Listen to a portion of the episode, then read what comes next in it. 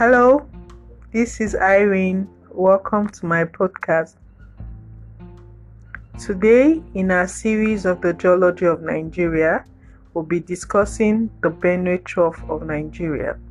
The Benue Trough is a rift basin in central West Africa that extends north northeast to south southwest for about 800 kilometers in length and 150 kilometers in width. The Benue Trough is arbitrarily subdivided into the lower, middle, and the upper portion. There is no distinct line of subdivision to demarcate the individual portions, but major localities, towns, and settlements that constitute the depocenters of different portions have been well documented by various scholars such as Peters in 1982, Nwajide 1990, Obaje et al. 1999, Idowu and Ezioko 1993. The Benue Trough contains up to 6,000 meters of Cretaceous to Tertiary sediments, of which those predating the mid Santonia have been compressively folded, faulted, and uplifted in various places. Compressional folding during the mid Santonia tectonic episode was very intense and affected the whole of the Benue Trough producing over 100 anticline and synclines.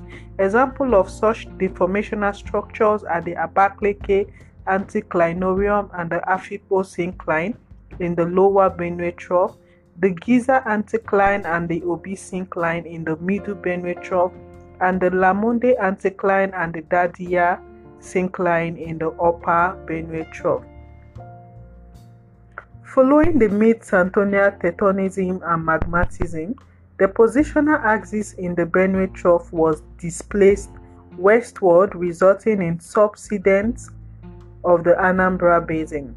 The, the Anambra Basin, therefore, is a part of the lower Benue Trough containing post-deformational sediments of Campanian to Maastrichtian to Eocene ages it is therefore logical to include the Anambra Basin in the Benue Trough because it is a structure that developed after the compressional stages.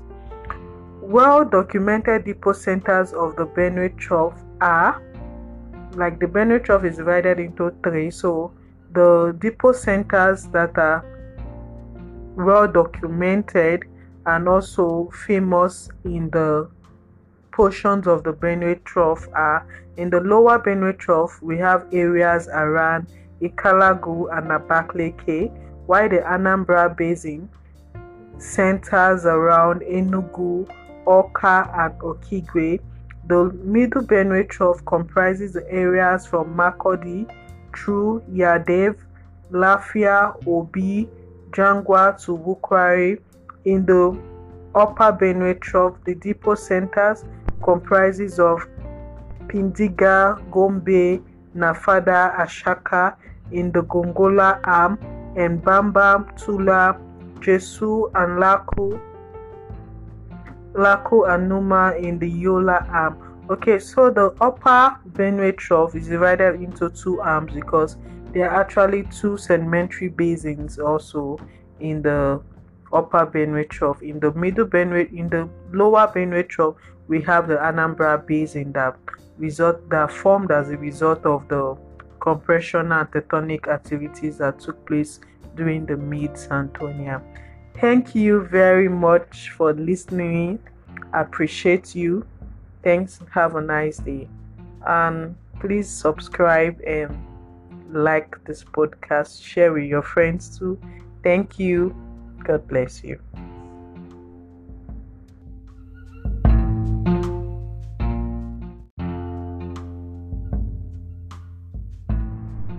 Hello, this is Irene. Welcome to my podcast. Today I'll be talking about the great controversy of the Lower Benue Trough. The Lower Benue Trough has been a topic of debate among scholars because of the basins located in it. Some scholars are of the opinion that there's only one basin in the Lower Benue Trough, which is the Anambra Basin, while others are of the opinion that there are two basins, the Anambra and the Afikpo Basin. This will be our topic of discussion today. So, a little intro about the Lower Benue Trough. The Lower Benue Trough is located in the eastern or southern part of Nigeria. Its origin is associated with the separation of the African and South, South American continent in the early Cretaceous. It is characterized by an uplifted, uplifted basement block flagged by deep basins. The uplift of the early Cretaceous sediment in the Abakaliki area led to the opening of new depocenters at the western and the eastern part of the Abakaliki area. The western part is regarded as the Anambra Basin, while the eastern part is regarded as the Afikpo Basin. The status of the Anambra and Afikpo Basin has been a controversial topic among scholars and royalties in the Nigerian field of geology. Some scholars are of the opinion that both basins should be classified as one, which is the Anambra Basin, while others differ with the former, stating that both basins are uniquely different and should be regarded as independent basins. So now we'll look at the great debates, we'll look at scholars who have studied these basins, their opinion, and what your thought is. R.C. Murat, in his publication Stratigraphy and Paleogeography of the Cretaceous and Lower Benue Trough in Southern Nigeria, which is featured in TFJ Dessauvagie and AJ Whiteman's book African Geology in page 201 to 266, published in 1972, and A.J. Whiteman in his publication Nigeria, Its Petroleum Geology, Resources and Potentials, published in 1982. Uh, they are both of the opinion that both basins should be considered independent since they occur at either flank of the parent Southern Benue Trough. But S.O. Akande and B.D. Erdtmann, in their publication Burial Metamorphism in Cretaceous Sediments of Southern Nigeria, of Southern Benue Trough and the Anambra Basin, Nigeria, which is published in the AAPG Bulletin 82, page 1191 to 1206, published in 1998 stated that the two basins should be treated as one since they originated from the compressional history of the southern Benue Trough. C.S. Nwajide, in his publication Geology of Nigerian Sedimentary Basin, which is published by CSS Bookshop in 2013, argued that the Anambra Basin and Afikpo Basin should be considered as one basin called the Anambra Basin because they both resulted from the same Santonia thermotectonic event and there is really no physical separation or barriers between the two areas.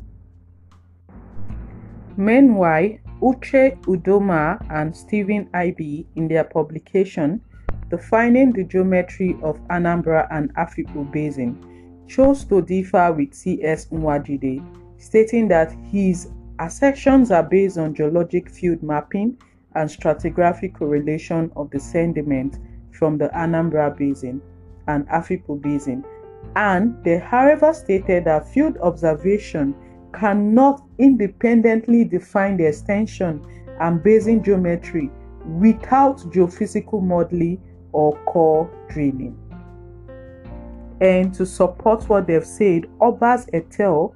in their publication Gravity models as tools for basin boundary demarcation used gravi- gravity model to define the relationship of the basin and they concluded that the basin should be basins should be regarded as independent basins stating that the Abakaliki anticlinorium demarcates the Anambra and Afikpo basin They also suggested that only geophysical approach can be used to establish the existence of the boundaries between the Anambra and the Afikpo Basin.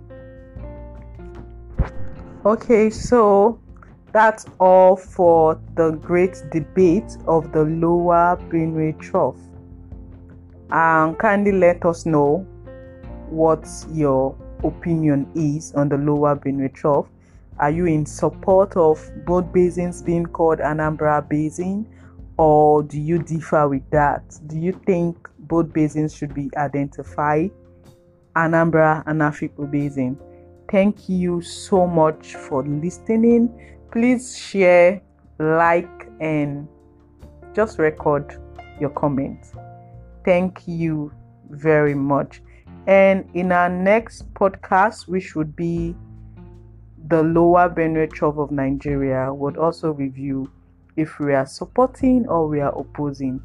Thank you once again. Bye.